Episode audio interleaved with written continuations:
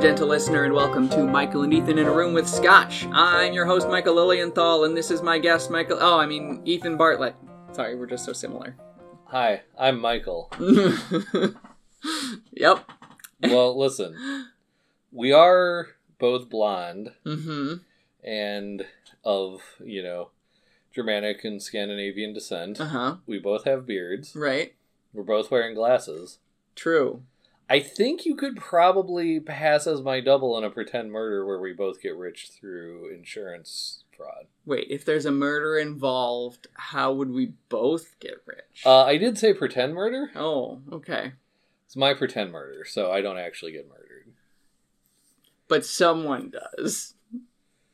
Uh, don't worry about it. Just meet me back here in six months, and we'll discuss it further. And also, I'll give you money. Oh, Oh, money. Okay. Okay. This, you know, all right. Sounds sounds good to me. yeah. Um, yeah. All right. Well, we're gonna drink some scotch, but then we're not gonna talk about it, and we are going to continue drinking this bottle of Laphroaig Islay Single Malt Scotch whiskey, aged ten years.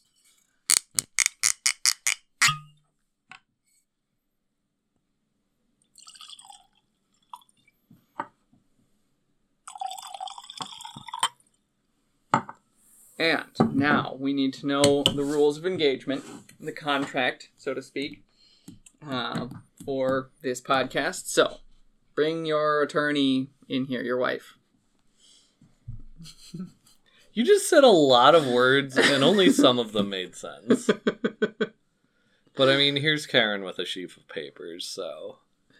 Rule 1. Once the scotch is poured and the glasses clink, the scotch must not be mentioned at any time. If anyone mentions it, they lose. Rule 2. No one's mother should be mentioned in any pejorative sense or any other sense not directly indicated by the text of the book being discussed. If any mothers are mentioned, the mentioner loses. Rule 3. Ethan must never say the phrase first paragraph. If he does, he loses. Rule 4. Michael must never say the words vampire, vampiric, or any derivative thereof. If he does, he loses. Rule 5. If anyone has to use the bathroom during an episode, he or she loses. However, this should not stop anyone from doing so because this podcast is anti UTI. Rule number 6. The wives are entitled to one glass of scotch or some equivalent beverage. Rule number 7. If four scotch centric episodes pass with no losses, then everyone loses. And what happens if someone breaks the rules? If one person breaks a rule, they receive a punishment in the form of a verbal stunt chosen by the person who did not break the rule. All that being said, everyone, drink responsibly. Yeah, Ethan. Yeah, Michael. Gentle, listener. Well, thanks, Karen. Very good. And with that, Schlenk. Nothing my wife said is legally binding.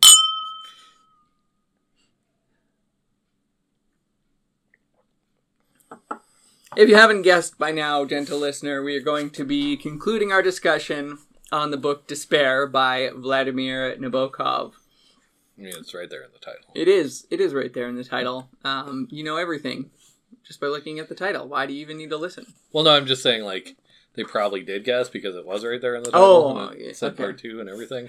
It yeah, it does. Mm-hmm. Yep. I thought I'd try a different take on that joke that we do in every part two. Right. And I don't know, it was, ended up pretty much being the same joke. It, it, yeah. I mean, they're similar enough. They wind up being the same. Yeah, so they could probably pass They for, could pass each, for other each other and- in a pretend murder in Yeah. which they both get rich. um, good, good. Um, yeah. Uh, I want to kick off here, Ethan. Ow. Why would Oh, you sorry. kick me? Sorry, I needed to illustrate my point. Um, well, it's a fair cop. Uh, I, I mentioned last time that uh, Nabokov has a, a, a intense an intense relationship with literature, With what now? literature Okay, very good. and uh, books and authors and things, um, which is what literature means. Well, in fairness, Um, I I made like I didn't hear what you said, so like you were just explaining. I was explaining were over helping helping over me. much. Yeah. Well, there are a couple places in here that the narrator mentions a number of authors and books and things. Sure. Uh, uh, there's one in particular that I thought was rather interesting, and that comes uh, crossing between pages 121 and 122. Um, he addresses Arthur Conan Doyle directly. He says, the last paragraph of page 121 let us discuss crime, crime as an art, and card tricks. I am greatly worked up just at present, which gets back to the you know, text being highlighting itself. Right. Uh, oh, Conan Doyle, how marvelously you could have crowned your creation when your two heroes began boring you. What an opportunity, what a subject you missed. For you could have written one last tale concluding the whole Sherlock Holmes epic. One last episode beautifully setting off the rest. The murderer in that tale should have turned out not to be not the one-legged bookkeeper, not the Chinaman gang, and not the woman in crimson, but the very chronicler of the crime stories, Dr. Watson himself. Watson, who, so to speak, knew what was what son. A staggering surprise for the reader. But what are they? Doyle, Dostoevsky, LeBlanc, Wallace. What are all the great novelists who wrote of nimble criminals? Blah blah blah blah blah. There's he. He's talking about other other authors and things. Um, s- uh, what occurred to me at that point, where he addresses Conan Doyle and says Watson should have been the murderer in the last Sherlock Holmes adventure, Yeah. uh, reminded me of Agatha Christie. Spoilers for some Agatha Christie. for anyone who doesn't want to hear these spoilers, skip ahead a couple minutes maybe. Um, do you mind if I ruin a Agatha Christie book? Do you know No. which Agatha Christie I'm talking about? Uh, not positively, but chances are that I've read it. okay, uh, it's The Murder of Roger Ackroyd. Hmm. in which the narrator, who is a physician, is the murderer. Uh, and he is the one who winds up helping the detective uh, Poirot when he comes to town to, to investigate and everything. Uh, he essentially turns into the Watson to Poirot, and I think Poirot says something to that effect that he is Watson. And so it was a deliberate uh, thing on Agatha Christie's part to do exactly this, what uh, Dostoevsky, what Nabokov is saying here. Not Nabokov, but uh, uh, Herman, that Herman. Uh, um, Sherlock Hol- uh, Conan Doyle should have had Watson be the murderer in a Sherlock Holmes adventure, and Agatha Christie essentially, effectively did that with Murder of Roger Ackroyd, right. turning the narrator into the murderer. The problem with that for this, and what um, th- this idea of art and card tricks uh, and and crime uh, being art in that way, uh, is that um, we know who done it Right. in this book. Right. Uh, it's not a mystery novel, um, which might be him just saying I could have done it better. Uh, if I were writing a mystery novel, I could have done better than Conan Doyle. Sure. I mean, there's a little bit. There's a little bit of a skullduggery regarding even how he sort of phrases these things because uh um I guess I guess he he specifically says one last tale the murderer in the tale is is Watson but like many of Sherlock Holmes stories don't f- center around who the murderer is Right. um, it's a little bit like, and this is not something I'd accuse Nabokov of. Maybe Herman, um, a little bit like someone who'd heard of Sherlock Holmes but hadn't read him, Uh huh. Um, brag, bragging and, and saying he could have done it better even without reading him. Maybe. hmm Um, my my other thought when I read this passage, other than like what a great story, I would read that, uh, is uh, what was more or less that this is part of Herman's confession that, Hmm. or or even his self positioning that he's saying that this story is what would happen if Holmes had Uh-huh. done, or if if uh, if you know this is this is his description of his own story hmm that this is a this is a mystery novel as written by the by the villain, by the murderer, or by the uh, Right. um, the criminal. Hmm. Um, do you want to know my theory about this novel? is this a good one? A real one? This is yeah. This is Okay. as much like playing the game. This is as much as I could get to on a first read. Uh huh. Um, I think that the whole insurance fraud thing was misdirection, Mm-hmm. and that um, this is a story about Herman framing his wife Hmm. and trying to get her um, tortured, if not executed, or or you know imprisoned for things she didn't do. That basically Mhm. this is a revenge story because um, his wife is cheating on him, and Mhm. uh, the the whole thing is a setup with her as the target. Great. Uh, I want to pick that apart just a little bit. Not saying I disagree, not saying I agree here, but there are a couple things you said in there that I want to I want to pick at. Sure. Um, why do you think she's cheating on him? Um, that's like, and this is just straight up something I usually don't like doing in Uh-huh. um, books other than this one. Is to straight up just say that something that's consistently said is true is just a lie, and that's the only evidence I have Oh, for sure. that. Um, but I think if it's gonna work in any book, it's gonna work in this one because every time that oh shoot, I had it, I, I had the book open on the page I was gonna refer to. oh, and then you I flipped it. just flipped it for no reason. Um, every time throughout, uh, uh, the every time throughout the narrative that he refers to his relationship with his wife, he always flat out says that um their relationship is great, that they are Uh huh. happily married. Um, Yes. the implication is they have a lot of sex, though you never see that on the, you know, on the page.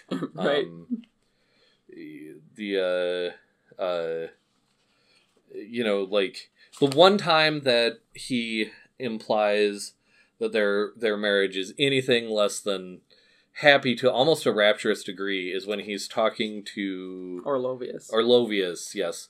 Um, and Orlovius, you know, he, he lets he heavily implies and then lets Orlovius think that uh, his his wife is cheating on him, and he knows. And Orlovius seems like he, you know, like, oh yeah, that makes sense. yeah, he he, Oh. said, he he basically says like, well, I I could I didn't want to say anything because I didn't think it was my place, but yeah, I knew. Mm-hmm. Um, but even in that instance, uh, Herman spends almost, I want to say, several pages shortly after that scene just tearing Orlovius apart, saying he's a, you know, he's an uh, decrepit old man, he's a busybody, he, you know, he's one of these people who, like, thinks that they know Mm-hmm. uh, stuff or thinks that they have insight and absolutely do not. Like you know, it's it's quite clear that even within that, what Herman wants us to think is that this was a a lie that he told Orlovius that would have been obvious to anyone who wasn't an, an Right. idiot. right.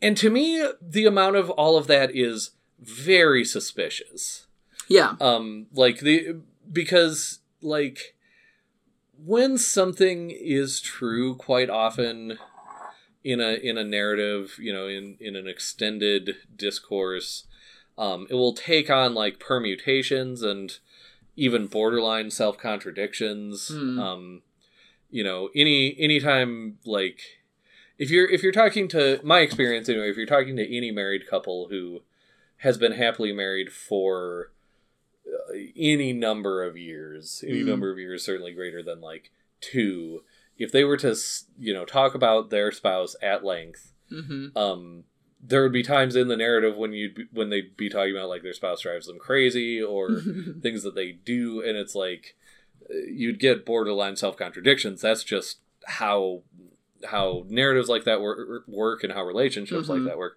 the fact that he's always so um it, it's like he's reading from a script like Mhm. a, a script he wrote himself but it's it's like he's saying the same thing the same way and it co- Mhm. starts to come off very sort of stilted or, or scripted um, so that's thing one. Thing two is that she's clearly having an affair with our Ardalian. Ardalian.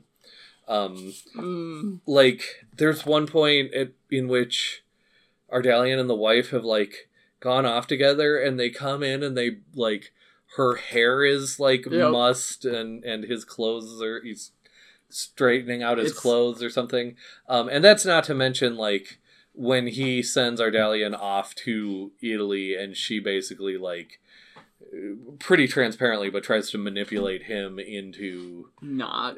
no into sending her Oh, after sending him her also. Yeah. you know exactly the thing you do if you were having an affair with someone and you Right. wanted your inconvenient spouse out of the way she's you know. she's got that little riddle too where it's like my first part is uh, a word for love or something and my second part is a beast and my whole is a beast also. Yeah yeah and the, yeah. the the it's ardor and lion and ardalian. Yeah. Um and Yeah, which, no, like th- that description right there and like she's positioned all flirty and stuff when she Yeah. does that too it's just like come on man yeah it's uh it's so obvious and it's like and we haven't even given probably half of the instances you No. could no and it's like every time it comes up every time like lydia the wife or Mm-hmm. ardalian are like mentioned in any connection there's like something in the mentioning that you could use to say Mhm. yeah they're having an affair and um because uh, uh herman makes the um this such a scripted oh lydia and i were very happy and takes every single opportunity when he's supposed to be this like subtle you know mm-hmm. subtle thinker genius. Um because of those two things like it seems very clear to me that something else is going on. Yeah. Um the third thing the the third sort of linchpin for me about why it seems like he's setting her up mm. has does have to do with a narrative trope and um this might seem borderline self-contradictory to things I said last episode but uh again like I said that's how you know it's true um the he lays out for Lydia the entire plan before the plan Mhm. Is executed on a page. And like everyone who's ever taken a screenwriting course or uh you know how to write popular fiction course knows that the only reason you have the entire Uh-huh. plan uh the way it's supposed to work the only reason you lay that out um before like it actually happens is that the plan is going to go wrong. Right because if the if if 100% if you lay that out and then it, everything happens you're just everything happens the way you said you're just repeating yourself mm-hmm. and there's no like no reason to do that yeah there's no reason to do that and it's not interesting right it's, Yep. it's boring it's repetitive mm-hmm. um so if you're going to have like someone come up with a perfect plan and it succeed you're much more likely to sort of do like the oceans 11 thing where you're intercutting you know the the scene where they lay it out with the actual on, execution yep. or you're only going to hear part of the plan Mhm. and then the second part of the plan subverts the part that you see you know anything like that so the fact that um the the narrator is so aware of art and and construction and making Mhm. and fictive tropes um and that he lets that entire plan spill onto the page to me is a clear indication that that is not the plan he actually meant to sure. execute. Um and the the, the whole like so if that's if that's not the case then again like what is happening on the page there? The Mhm. only reason to do that is to make lydia behave in a certain way as Yeah. if she thinks that this plan is is going to uh uh Go succeed. and yeah and the point of the scene the even the point of laying that out for her becomes not that it's a good plan or that it's what he's going to do in the future hmm it becomes about convincing her that it's a it's a valid and good plan. right Um, and I believe even at some point, either he or someone he quotes, or maybe maybe it's in one of like the newspaper Mm. clippings or or something that he quotes where it's like, yeah, this plan was super obvious and bad. uh-huh uh-huh Um, which, if if that's true, you know, you're left with two possibilities: either either the narrator is self deceiving and is not as smart Mhm. as he thinks he is, or this plan Mhm. was always meant to be super obvious and bad because it's in the service of something else. that's a, a super interesting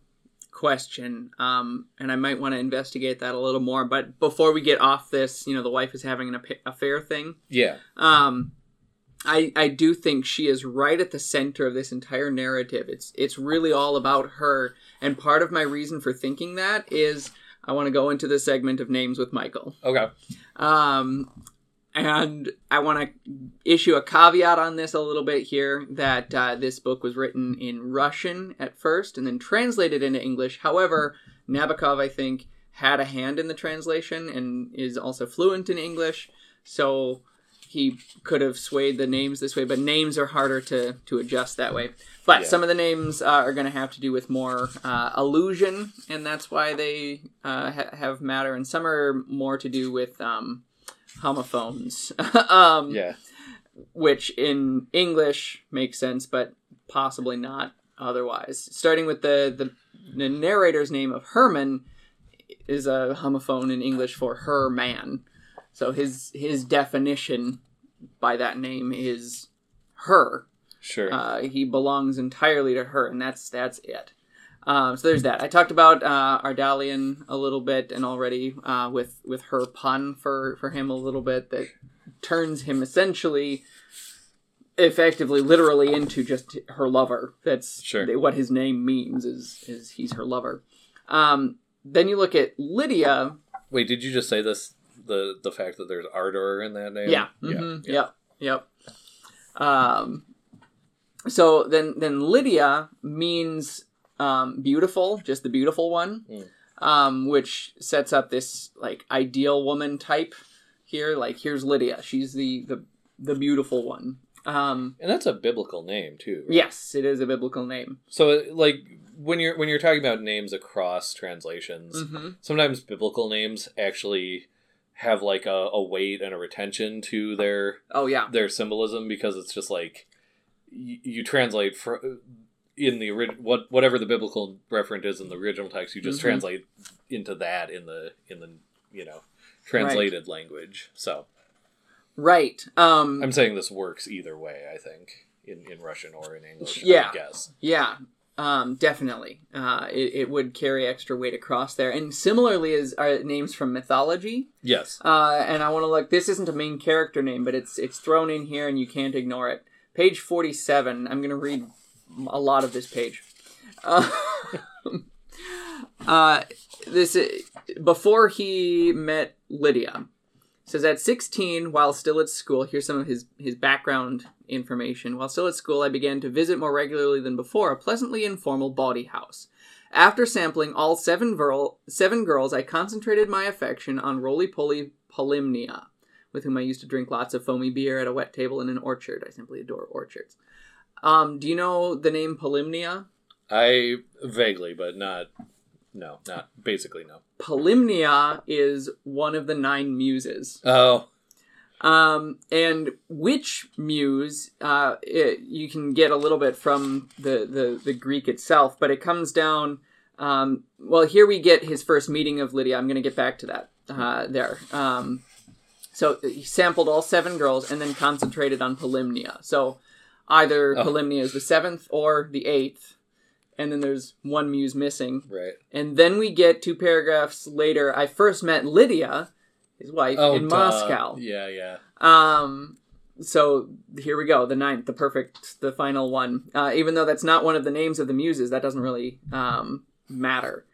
Um, uh, we go on here uh, through that until we get to his little poem piece here. Bold and scoffing, but inwardly tortured. Oh, my soul, will your torch not ignite? From the porch of your God and his orchard, why take off for the earth and the night? Um, orchards again uh, are listed there in that that little verse, um, and the this idea of a torch the, at the porch of a god um, in his orchard. So you've got this idea of the Vestal Virgins type of thing, um, which I should have checked for sure. But was Lydia um, a Greek, uh, um, like temple virgin or something before converting to Christianity. I can't remember. Yeah, I think there was right. someone like that anyway. But Yeah. that's so Well, Lydia is a Greek name. Right, Lydia is a Greek name. Um, but then, okay, here after after reciting that in the text, he says, "My own, my own, my juvenile experiments in the senseless sounds I love, hymns inspired by my beery mistress." So, who is Polymnia the muse of, or what is Polymnia the muse of?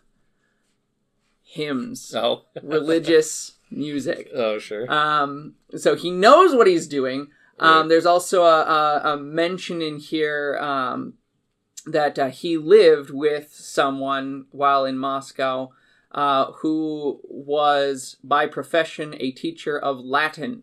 Mm. He's dropping all these hints in here that he knows exactly what he's talking about with these muses and hymns, and Lydia is now the ninth, his obsession. Hmm. Um, and that comes from yeah, that, that there's that name of uh, Polymnia.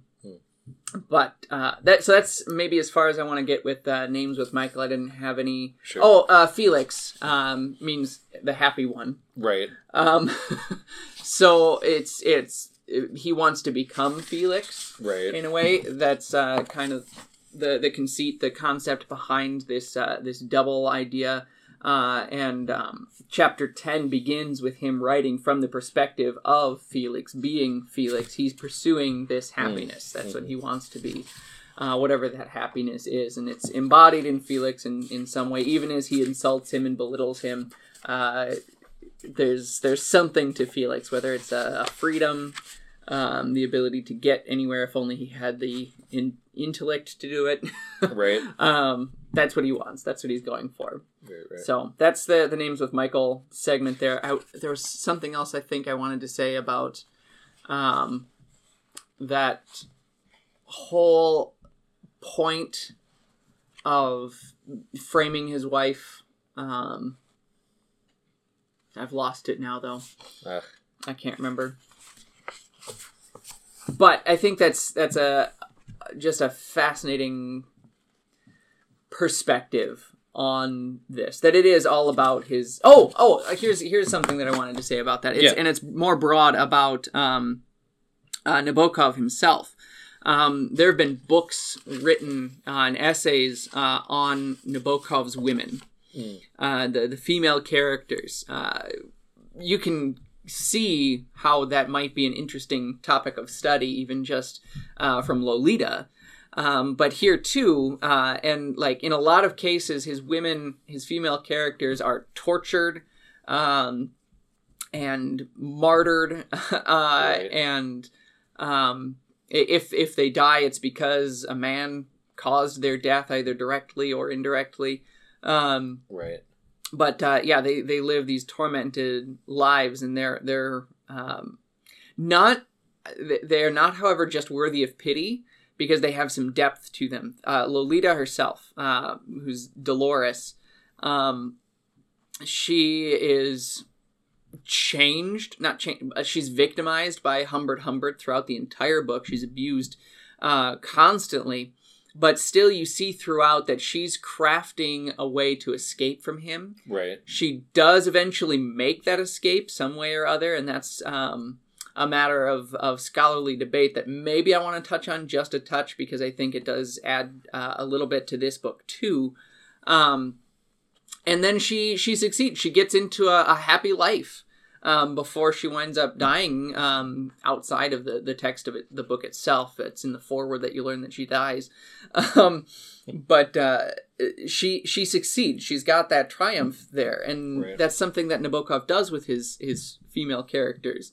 They're not just victims. They're not just objects of pity. They're not just trampled on by villains. Um, they have agency. They have depth, they have power, they have some of their own triumphs, and I think we can see that in Lydia here as well. Mhm. Um, I'll just mention a little bit of that debate about uh, Lolita's escape from Humbert. Uh, that in the book, nominally, what Humbert says is she escapes with this character called Clare Quilty. Right. The debate is does Clare Quilty exist? Right. Um, because if you look at the timeline of the book, a lot of this uh, the, this theory that he doesn't exist hinges on the fact that there are three days missing in the text of the book, and if those three days are missing, it can't be that Clare Quilty was there at that time to pick her up Hmm.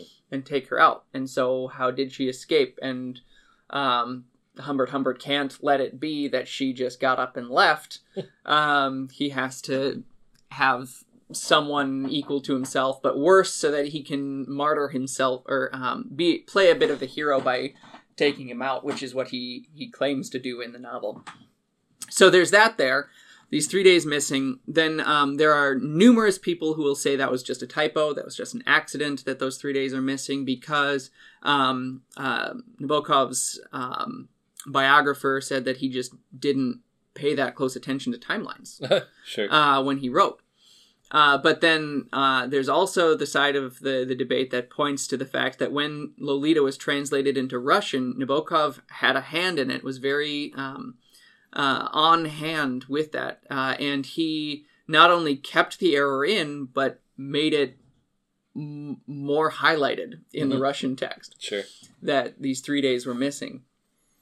Uh, and ju- just the f- say- saying that fact that he didn't pay that close attention to timelines when he was writing, to write such convincing, unreliable narrators, Yeah. I don't know that that's true. Yeah, it that feel well, and just just even the the attention to detail in his prose and and other things, Mhm. you know, just on a sentence level, like it doesn't feel like the the Nabokov that I've read. Yeah, You know, I, yeah, it he seems like He's- paying such close attention. yeah, like a novelist doing what Nabokov does is is functionally is being a control freak, and it's like Yeah. even you know.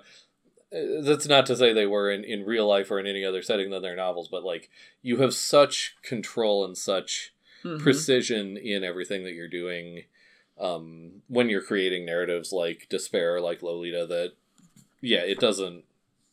It feels pretty questionable to me Yeah, to say that that he wouldn't pay attention to timelines or to to literally any given text that makes it into Right. the body of the novel. right. Now, would his narrators not pay attention to timelines? Sure. Sure. Um, a- and I think that's that's drawn out by Herman a lot more explicitly than Humbert uh, ever does. That um, he'll write things and um, you say, how, how, why am I doing this? Why am I writing this way? Why is it coming out this way? Like Right. the writing itself is outside of his control. And then he'll say, did it really happen this way? Am I misremembering? right.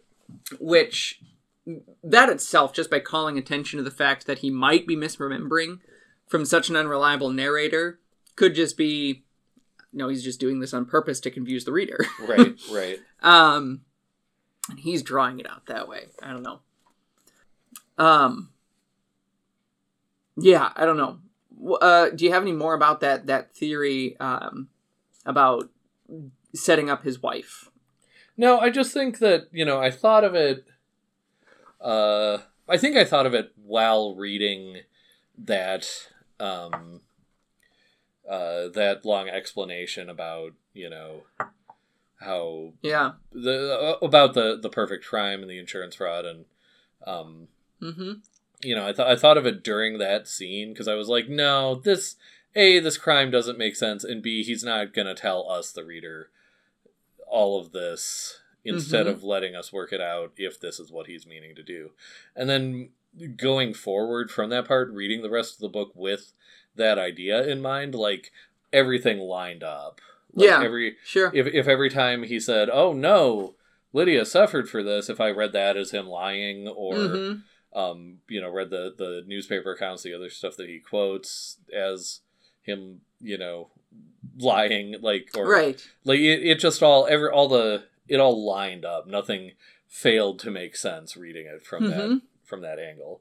And that's obviously not hard proof of anything, but No, it's certainly uh, you know, it does make sense though. yeah. Yeah, uh, and that's we see a little bit of that uh, how he's more or less disgusted by his wife Yeah. um, in various places.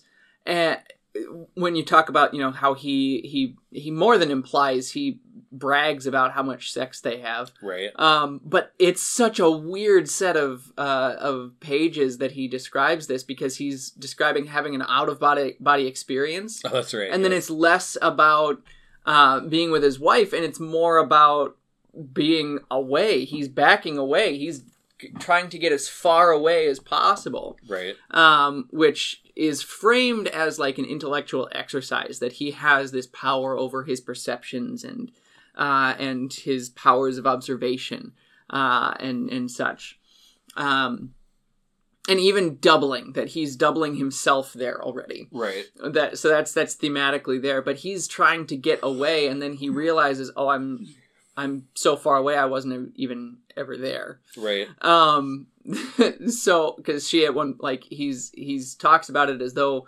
they're they're having their sex and whatnot and then he he hears his wife are you coming to bed? Um it's like oh yeah i guess none of that ever happened. Which he he does that sort of thing again in in chapter 10 where uh he starts framing it as though you know it was all um a success. Lydia came and joined. Everything worked out just as planned, which is just a beautiful way to frame that. Like like you say, Yeah. the, a- a- as he's laid out this whole plan, we should expect it to go wrong. Yeah. But then here he starts saying it worked out. Everything went perfectly. But then he says, uh, dreams, dreams, and rather trite ones at, at that. Who Right. cares anyway? Let's return to our tale. like that's that's what would have happened if this were Would have happened. written right? by an actual pulp novelist or something. Right, right. Because in a, in a sense, you expect him to succeed because he's set up this expectation that he's the Mhm. you know criminal mastermind or whatever. he's done this perfect crime and managed to uh to accomplish it yeah Yeah. so you you'd expect him to expect that um but yeah so he he does that device um and so with that that doubling too you know it's it's less about um getting some insurance money because he had, himself admits that you know I didn't even have that motive early on Right. which I should say too, he makes a mention at one point of uh, the fact that he doesn't read back over his texts. Right. Uh, he just writes and doesn't doesn't read it over again. So to have that fact there that he never included that, well, he's got to have a pretty good memory for what he's already written. Right. But he's also admitting in several places that his memory is not that great, that his memory plays tricks on him. Um, so you really, really, really can't believe him. Yeah. Um, and as he is uh, drawing that out, um, well, he, he does eventually get to a point too where he says he did reread it uh, up to chapter ten or something. Uh, he he just gets this motive to read it, and then he adds chapter eleven after rereading. Right. Um, so not it, it- that part doesn't contradict his earlier statement that he just wasn't going to reread. It's Yeah. just that he decided now, which again calls attention to the narrative itself. Um, However, yeah. Do you have more more that you wanted to? No, no, go on from Um. Yeah. The the thing is like one question I did want to ask before yeah, uh, before we ended here has directly to do with this, which is at some point he says something about like I forget exactly how it's phrased, but it's to the effect that like, oh, I'm not going to tell you who I am. I could be any of you know any man who in a certain part of Europe who has come from a mysterious past and is in hiding or something Uh-huh. like that. He basically implies that like this is a narrative that he's like launching into the void or or back sort of the way that he came but with no one ever the wiser to who he is or like no one's going to be able to get him through this mm-hmm. um and it's it's the sort of pronouncement that in a lot of like again like pulpier versions of this novel Mm-hmm. would just be to say like this is the memoirs of uh you know Moriarty after he retired Yeah. or or something where it's like you know oh I've ensured that like people will be able to uh recognize what's going on here without um uh me you know getting caught for it um but you know that's certainly hard to square with the end of the novel especially if you don't believe that his ruse with the Oh. cops is going to work um, but it's not hard to square if you view it as like a toss off thing that he Yeah. wrote at some point Can- thinking that this is how it would conclude and then it it just doesn't after that point in both the creation of the story and in the story itself Can I add another reason why that isn't going to work yeah in the end? Um, it's from his own admission. Uh, we noticed earlier how he claimed to be such a stupendous writer. yeah He claimed he's a he's a narciss a narcissist. yes Uh, he even has a narcissus moment of looking at his per- reflection. right Um, besides all this double stuff, um, that's going on and is related to Narcissus. So like, he, like it, it's one thing to write a narcissistic character. right Nabokov has written Narcissus, Right. um, but uh, so you've got that he's he's claims to be so good at so many things. Do you and, and have all these opinions about art? I'm going to get to the art thing next. That's my next point. Um, but uh, do you know what he claims to be not good at? what Oratory. yes He claims very explicitly that he's no orator. He Yes, can't yes, give yes. a speech. But how is he trying to get out of getting caught at the end? How about opening the window and making a little speech? right No, it's not going to work. right It doesn't work. Uh, he claims it's not going to work. Um, and so here, yeah, it's um, he he doubles back on himself all over the place. And if again, going back to that question of Nabokov having that attention to detail, um, not just timelines, but any any detail whatsoever, he of course has attention to it. You can't have good deceptive characters without paying attention to those details. Like Yeah. you have to know where and how your na- your characters and your narrator are lying well and and that may be part of in you order know to craft them well. Right. And that may be part of why uh, uh, Nabokov writes that sentence from the forward that I quoted earlier. We leave Herman there at the ludicrous height of his discomfiture. Right. Um, which to me reveals a certain derision for this character. Like, to me, it, it tells me everything I need to know about how Nabokov conceptualizes Uh-huh. this character, which is not as a Moriarty or a criminal mastermind hmm um, but as a, an absurdist, fool. ab- absurdist fool, yeah. Yeah. Um, which that said, and and in keeping with your your Narcissus remark, Uh huh. um, that's the one other question I wanted to ask you. Yes. Uh, in this time was, uh, so Marshall McLuhan, who is is you know one of my formative intellectual influences. Uh, he always said, and he might he might have been quoting someone else, but you know, I I knew it from McLuhan uh, that Narcissus uh, didn't die or didn't didn't suffer his tragic end by falling in love with his own face in a glass. He suffered because he didn't recognize his own face in a glass and Hmm. fell in love with it. Mm-hmm. Mm-hmm. Um, yes. and with that connection i want i want your take on does at any or all points does herman realize that his double is not his double Yeah. That's um. because in the text of the narrative it becomes quite clear that this is not or the, the this he is not as much of a double as Herman makes him out to be Oh sure. in the narrative. But is there a point Yeah. where Herman realizes this and is that part of his if we accept the my his he's framing his wife theory, Uh huh. is it part of that or um, Could be. does he never realize it and we have to take the data of the novel in, into account with that in mind Um. That's. I, yes. um. I, I, I, you know, this Narcissus point I think I could have brought up earlier too, because the myth of Narcissus, which this book I think, the more I think about it, is almost deliberately framing. absolutely um, is Narcissus was cursed with love at his own reflection, um, so that he would shun a, a woman. I can't remember who. yeah I mean, that's what's going on here. Herman sure essentially falls in love with the idea of his double, his reflection, um, in order to get rid of his wife. right Like that's the point. It's a self curse.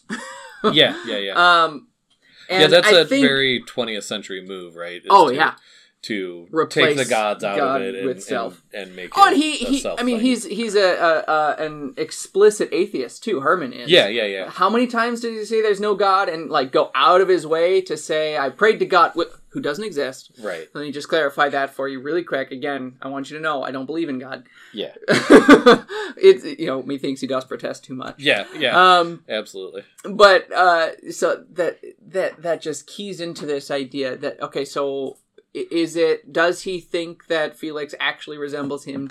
Uh, does he realize at all ever the whole time that he doesn't? Um, I I think it's immaterial for Herman. Uh, I think he needs him to resemble him, hmm and so he does. Sure. Uh, and that's and that yeah and that could could feed into sort of a either or or a both and reading Yeah. of the idea of of framing his wife.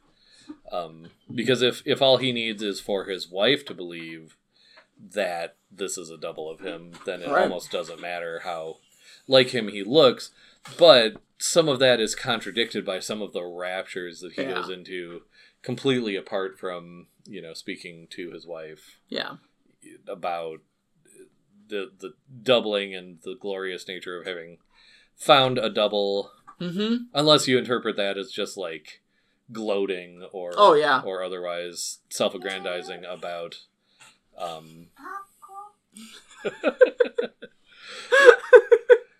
um, yeah, popcorn. the gentle listener will uh will Mama gave you popcorn. Yes. so happy. this is the uh the guest appearance of of Michael and and Sarah's uh child um Mhm. who is quite yeah quite welcome on this uh on this show as he eats his popcorn Yep, very good. Uh, I, I want to talk just a little bit in the sense of doubles. Yes. In in here that that like taps into a, like a subgenre that transcends genres. Like it's in sci-fi it's in classic literature. You've got the prince and the pauper with mark twain. Right. Um, you've got uh, well uh, on page two hundred one. This this is going to kind of tie in with Nabokov's relationship with other authors and art in Right. general, which like it's one of those interesting things that you know Nabokov is not his protagonist. right but Herman has the same disdain for other authors of his time that Nabokov had for other authors of Uh-huh. his time sure um, like uh, F. Scott Fitzgerald to Nabokov was simply trash. Uh, Sure. I just threw him out. Like, and several others, just trash. Um, so one of the doubles here, page two hundred one. Uh, this is where he realizes that he didn't put a title on the book, and so Sure. all right, what what what was it going to be? Memoirs of a of a what? I could not remember. And anyway, memoirs seemed dreadfully dull and commonplace. What should I call my book then? The double? But Russian literature possessed one already. Is that- Tolst no Dostoevsky Dostoevsky. yeah Crime and Pun, based on uh that's Tolstoy Dostoevsky. Dostoevsky okay Do you know what Nabokov thought of Dostoevsky? I have a feeling it was uh very little Trash is what Partly- he thought of Dostoevsky. and again i'm you know not to fall into the the thing that he hated of uh conflating his characters with with nabokov himself but um the amount of times that he just talks about like classic pulpy crime novelists and Mhm. mentions dostoevsky in this text alone right. you know certainly certainly uh There's, if it doesn't if it's not causation it's correlation right. Like waggling its its eyebrows and pointing its finger in a certain direction. just with this text alone, um, you could see Dostoevsky being Nabokov's Ardalion. Yeah, Uh, yeah, yeah, You know. yeah, absolutely. Um, but yeah, okay. So then he goes on to a few other uh, titles. I don't think they matter quite as much. You've got the Mirror, which you can see those themes in here. Um, portrait of portrait of the artist in a mirror. Which, of course, uh, calls out to James Joyce's Yes. portrait of the artist as a young, As a young man. man. and that's an interesting connection. Not so much um, in in the sense that Stephen Dedalus, the the hero of Portrait of the Artist as a Young Man, Mm. is very much a young Joyce, and Oh, sure. um, I I could be wrong, and you know all of the Joyce scholars listening to this can uh, correct me, but I believe that Stephen Dedalus was like quite explicitly a Joyce self-insert character. That's fantastic. Um, so the reference or the the irony may be to Joyce actually Um, doing this thing that Nabokov sort of excoriated his critics for assuming Sure. he was doing. Well, he does write himself into the books in Lolita. There's a character named Vivian Darkbloom. You rearrange Right. those letters, you get Vladimir Nabokov. Right, Um, yeah. Anyway, but but not as the the main narrator. not as the narrator. Yeah, Yeah. that's so. um, the likeness, the unrecognized likeness, justification of a likeness. Uh, I, I do think those are references to something, but I'm not I- quite they almost have well to be. He's enough to. Nabokov is not one to throw away a line. Yeah. Um, only the blind do not kill. An answer to critics. the poet and the rabble. now I know Um, I know of several writers who have written pieces to the effect of an answer to critics. I don't know if this is anything specific.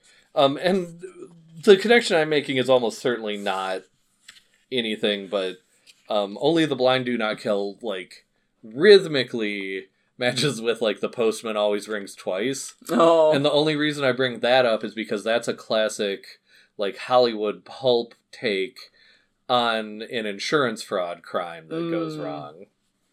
Um, so that could be something I I kind of doubt. Like that feels like a reach. Um, hmm partly considering that none of the words in the two titles are the same, but right, right. uh, it, you know, it could be a, a reach to like that format of of like you know noir films about Yeah. about insurance fraud which again you know this this book is is written you know 65 66 And Uh, ostensibly is insurance fraud. yeah and Mhm. postman always rings twice i want to say it was like 48 or 49 Sure. so it you know there could be something there but i'm, I'm certainly not willing to There- die on this hill No, they they might be two branches of the same tree. Yeah, um, exactly. If not directly um, related. Yeah. Uh yeah. Anyway, uh so that's that's all to say. There's a lot going on here and oh yeah. um what do you I mean do you I don't, I don't want to end on a do you agree with Nabokov here? Um does Herman never get out of hell and while Humbert gets that uh parole to wander one green lane of paradise once a year? Um, to me, I, I wonder, and this would would be a very like mid twentieth century sensibility that would go along with some of his pon- uh, Herman's pontifications about you know atheism and and whatnot. hmm Um, but I wonder if uh, Nabokov is is somewhat implying that Herman creates his own hell. Ah. Um, and that the hell that he creates is self-contained and is solipsistic, and he's trapped himself in it, yeah and therefore, and, and that doesn't exclude, you know, an outside power a higher power, but it it implies that partly through his own doing, Herman is in a hell that's much more inescapable than like, uh-huh. the hell that that you know Humbert maybe jumps into but but doesn't create or something like that. Sure. I don't know if that Which you could also argue that perhaps uh, Humbert's punishment is worse because he gets to see what he's missing out on. Yeah, yeah, yeah. Um, yeah. uh, yeah. Um, okay. This then um, brings us to the end of our discussion of Despair by Vladimir Nabokov. Uh, Ethan, we've just come through four episodes, and neither Neither of us lost. broke a rule.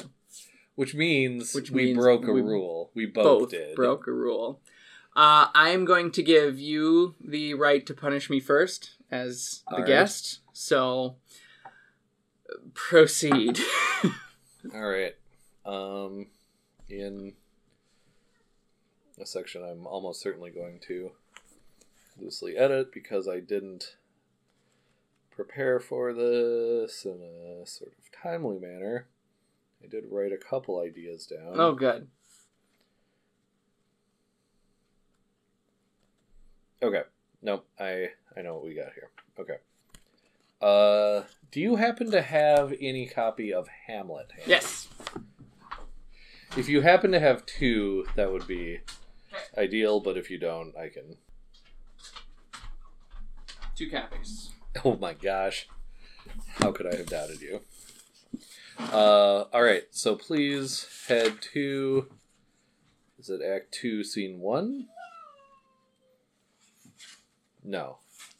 What's to be or not to be? Act Two, Scene Two. Two scene two. Thank you. Um, all right. So, uh, here's what we're going to do, and I adapted this idea from uh, some books we read for a different podcast on the Tapestry Radio Network, uh, the Freddy the Pig books.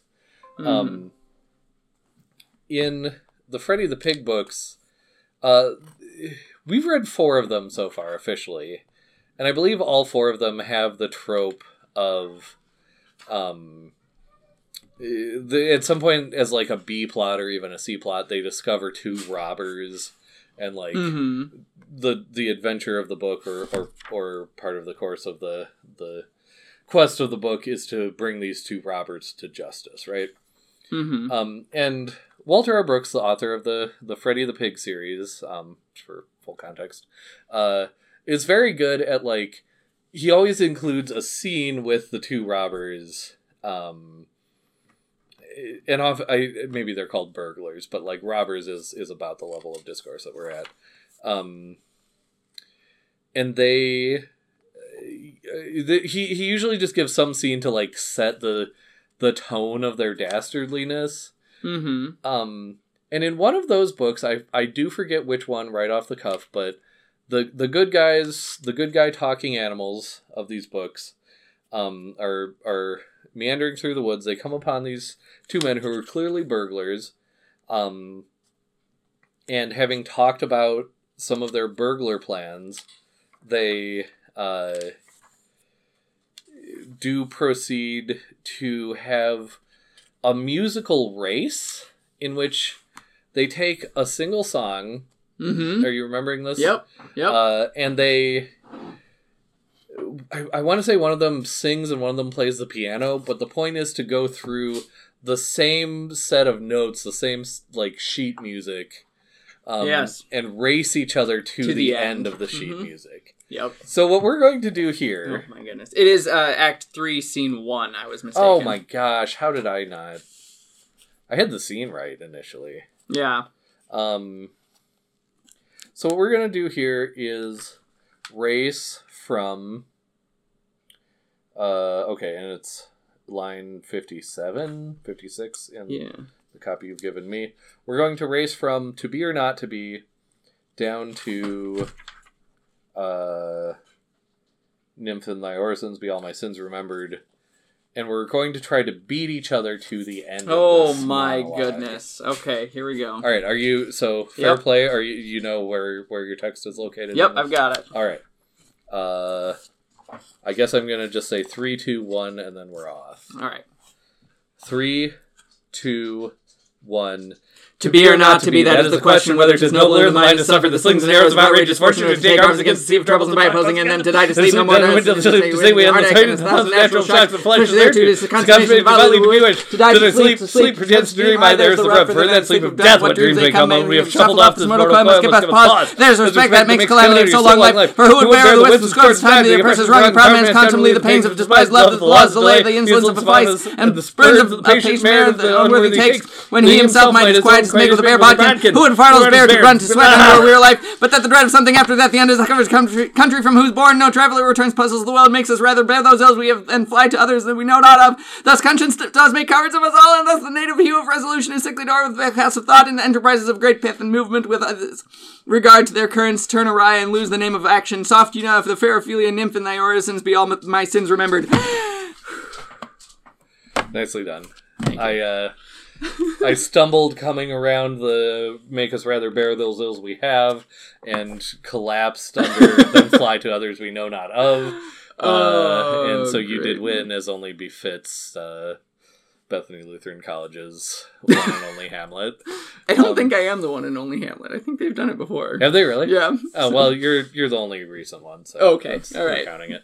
Um, Oh, good. Well, that was so good. I'm gonna let that stand for your punishment too. I think that hurt you too. So there you go. is that just because you didn't have ideas or want to come up with? No, something? no, I, I had ideas, but that's better than than any ideas I had. So I'll, I'll save mine for another day. Excellent. Um. So yes, that uh, that's that's very good. Um, and maybe that's like our fallback twin punishment. We have to race on a on a speech, yeah, you're right because that would that would work. punish us both. Man, yeah, that too. I'm I'm now considering a race through uh, an Irish Airman Forces' death. Sure. Though there's obviously Oh. plenty of other Shakespeare monologues. Oh yeah, I mean any monologue, any great poem. The, Yeah. the the wreck of the Edmund Fitzgerald. His last we'll Duchess. His last Duchess, yes. Oh, or my man. last Duchess. Is that My last Duchess. My Thank last Duchess. Yeah, yeah, that's right. All right, Ethan. Um, now that we have drunk this uh, Laphroaig single Islay single malt Scotch whiskey aged ten years, would you please give it your rating from one to sky five stars? Oh, a solid four and a half. Mm. Um, I yeah, I mean, I love this the Scotch. I love the, you know, it's it's often considered sort of the ultimate like smoky, peaty hmm expression.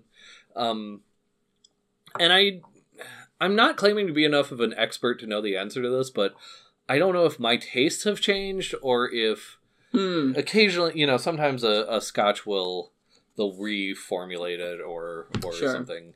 Um, the when I when I bought the old Pulteney for our last uh, our last Scotch, uh, the the guy at the store I bought it at told me that they're they've come up with a new bottle and like the ones in the new bottle he swears taste different from the, the old Ah. bottling. So that does happen. Sure. But it could just be that I've, you know, it's been, it's probably been three or four years since I tasted Laphroaig. I certainly have, both on and off this podcast, you know, had a lot more scotch since then. You're right. Um, so it was a little bit less challenging than I remember it. Hmm, mhm. Uh, and I always liked the challenge in the Laphroaig 10. Um, but that said, it does have, you know, it has a wonderful peat, peatiness, a, a wonderful smokiness. Mhm. It still certainly is not a beginner's No. scotch if you're no. you know if you're uncertain if if you're just coming off bourbon if you uh you know if you want like a an introduction that won't beat you over the head in some ways Mhm. um it's it's not for you but like as far as having a lot of the things I love in scotch especially that peatiness and the the smokiness um there's like a there's almost a minerally quality Oh, sure. um that I hadn't I don't remember ever noticing before Mm-hmm. um but uh yeah it just it just tastes like you know a, a bonfire and, and there's and there's certainly like Yeah. a sea a sea breeze a, a sea you know a sea saltiness to it um but to me it just tastes like a, a bonfire on a on a beach you know in Yeah.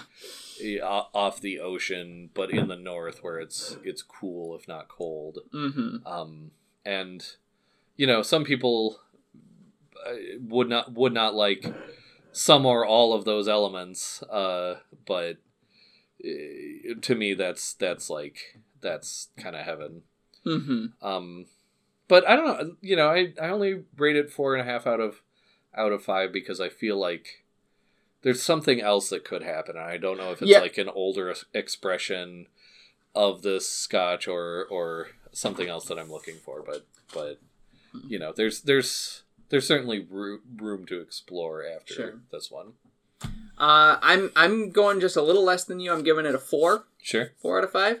Um, it's been a while since I've had it, uh, but I I'm with you. There something is missing.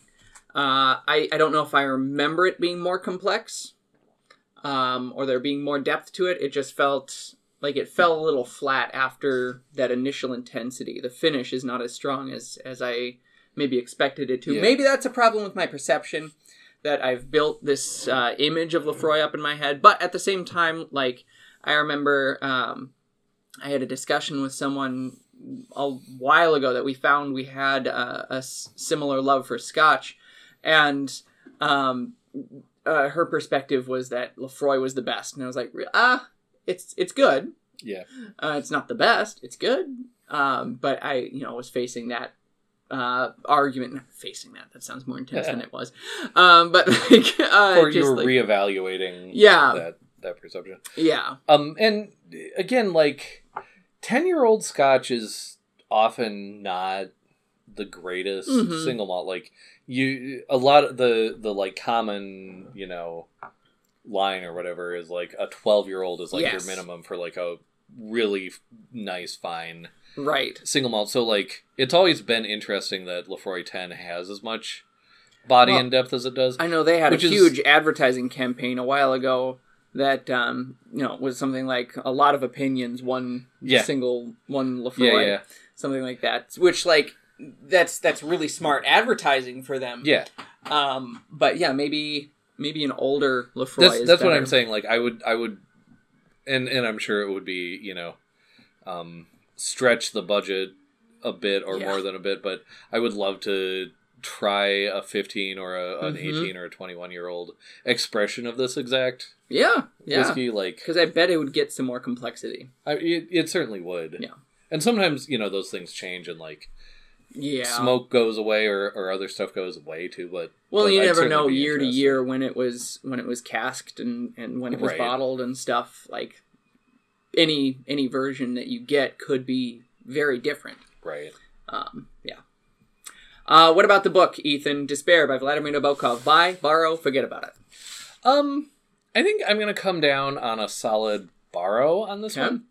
Uh, I don't think, I just don't think it's essential reading Uh. for everybody in the way that like, if I'm gonna say buy about a book, Hmm. I I prefer something to be, um, I guess my, and you know this is not a, not a living author Mhm. either, and and um, I don't think his estate is probably doing too badly. Um, True, true. So so my my if I were you know being asked by someone what to do about this book, I'd say get it from the library and read it through once. And if you have the urge to read it through again, uh, buy it and do that Yeah, um, because I'm certainly glad I own this. I, I think I I would have bought it under those circumstances. Mhm. Um, but I th- I think it's one to try out before you before you buy. absolutely. Um, I I I'm coming down on a borrow here as well.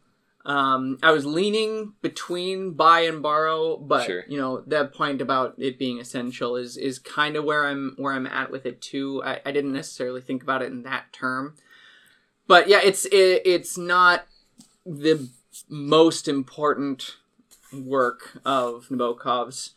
You could own it if you want to. Start by borrowing it. Maybe borrow it a few times, read it over a few times, and maybe eventually your librarian will just gift it to you like a bookseller in Beauty and the Beast. Um, Yeah, I think if you're interested in certain traditions Yeah. or or uh, Well, that's just types it. of literature. Um, if you're in, really interested in literary gamesmanship, if like you know Lolita and like Gene Wolfe and mm-hmm. um, some some uh, you know p- uh, authors like that if that's really what trips your trigger Right. That if you're that sort of person i just skip straight to buy Right. i just say buy it read it once mark it up and then Mhm. read it again but I, I, I do I do think there is a lot to be gained by multiple readings. We discussed several different things uh, Yeah. here, and I, I want it known I didn't lose, but I could have gone at length about vampires. Wait, I, really? I wrote about it in the margins all over the place, but I didn't say anything. Um, so that's such a good trap I know. Um, so yeah, there's there's a lot here. There's a lot, a lot here. yeah Um, but start with borrowing it, um, and then maybe buy, if you if you feel so inclined. Uh, what about the pairing between Laphroaig Ten Years and Despair, Ethan? um i'm gonna say a perfect match uh one of the things about about Laphroaig even you know even with what i was uh uh talking about drawback wise i guess in the evaluation portion one of the things is that it's like there is a lot going on no matter what Oh, yeah. and it you know even from like sip to sip almost it it changes it's it's somewhat um um capricious almost there's you know there's there's different things going on like you can get a sip that's like really heavy on the smoke, and then you can follow it up with a sip that it it, it doesn't taste like Mhm. mineral water, but there's like more of Oh, that yeah. than No. about Mhm. than there is about the smoke. So it's it's just like, um, you know, and that's why it's still such a high rating for me. Is there's there's so much going on Yeah. uh, i- and it, it's sort of in a similar way to this book. You can view it as you know a, a crime novel, a mystery novel, a, a literary gamesmanship novel, or a Tristram Shandy rewrite. Yep. You know, it, it's a similar thing. Um, so I, I think in, in that sense, that the the two Mhm. sort of paralleled each other quite nicely. I, I'm also going to say a perfect match, and I think part of it has to do with the punchiness of Laphroaig and Mhm. um, you know that that intense smoke. That that's something that Laphroaig has going for it is an intensity with the smoke, Yeah, um, which I think will aid you in clear thinking, even as it addles your senses um, as you read this book, which is just exactly what you want. yeah, So yeah, yeah, absolutely. I'll leave it at that. I like that. Um, all right, so next time, gentle listener, we are going to be starting into our annual Mongo book. Uh, and I'm not sure exactly how that term Mongo book came about, but Uh, that's was- what we're leaning into. It was you. was it me? That's literally all I know. You were the first right, one I was use the one it. who did it. And then I, I mean, I picked right up on it and didn't question it at all Well, until just now when you chose to. But It's what it is. Um, so our our our Mongo book for the summer of 2021. Uh, Ethan, would you like to tell the gentle listener what it is? oh, is that because you think that maybe I can pronounce the name of the author and you didn't bring Darn your it, you copy caught over me. here? Uh, well, it's okay because I did just uh, Google it. Google it. Yes. um.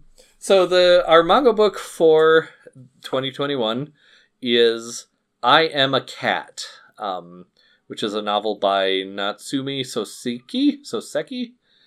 I want Um, to say like Sosuke. Sosuke. Sosuke. Um, I am terrific at pronouncing Japanese names. Right. Uh, so yeah, this won't be a disaster at all. Um, it's a. It was originally published in 1906. Mm-hmm. Um, not published in English until uh, 1972. Mm-hmm. Um, it has a reading time of 10 hours and 38 minutes, according to the website readinglength.com. Fan. And that's everything I know from Googling it real quick and reading the first like set of results. All right. I can so- tell you its ratings on various sites, but that's cheap. Sure. Um, that that is cheap. uh, this actually, Michael, do you want to do you want to talk about why this book is here It's- now? Yes, it's coming out of um, our last Mongo book, which was um, the the Life and Opinions of Tristram Shandy Gentleman by Laurence Sterne. Uh, that I Am a Cat by Natsume Natsume Sosuke, uh, or Sosuke Natsume, depending on yeah, I also don't how it's written. I think how I think Japanese the names S. work. I think the Sosuke is the, the the surname is the the family name. So Sure, you might I have to look under both in your bookstore, depending on how they shelve it. yeah, because in Japan sometimes they're flipped. yeah, well, say, right, it is compared to in in English. yeah. Um, Um, Yeah. Anyway, um, it is based on Tristram Shandy in some sense, or inspired by Tristram Shandy. yeah, Uh, but the narrator and the main character is, as the title suggests, a cat. yeah. I mean, it's a pretty simple premise Right. because it's like the life and opinions of Tristram Shandy if it was written by a cat, A cat. in late 19th century Japan. Japan. Yes. Um, So like I don't understand what would be complicated. What's what's what's so What's hard not about to that? get, yeah. There you go. So read along with that, gentle listener. Uh, give us your feedback on that book and all our books uh, in the ta- contact section of tapestryradio.org. Put Scotch Talk in the subject line. Find us on Twitter at Room with Scotch, or find us on Facebook in the Tapestry Radio Tap House. Request to join that group, and we will let you in. Uh, unless you're a vampire. Ha! I said it. Um, ah, uh, you lose. You have to do a Hamlet race with me in the past. but no, I don't because it didn't. It, okay. In the past, Depends on how time works. Exactly. Okay. That's what I'm saying. All right. Uh, Ethan, where can they find you? I am at Bjartlett on Twitter. That's B J A R T L E T T. I have a webcomic that I write the script for called Pin Porter Girl Detective. Google that phrase. Uh, You'll Mhm. find it. It's good, other than the words. But You have to say that because you're Midwestern. Exactly. Uh, I am on Twitter and Instagram at M G L I L I E N T H A L. And until next time, gentle listener, just remember it's our party and we'll cry if we can't love ourselves enough.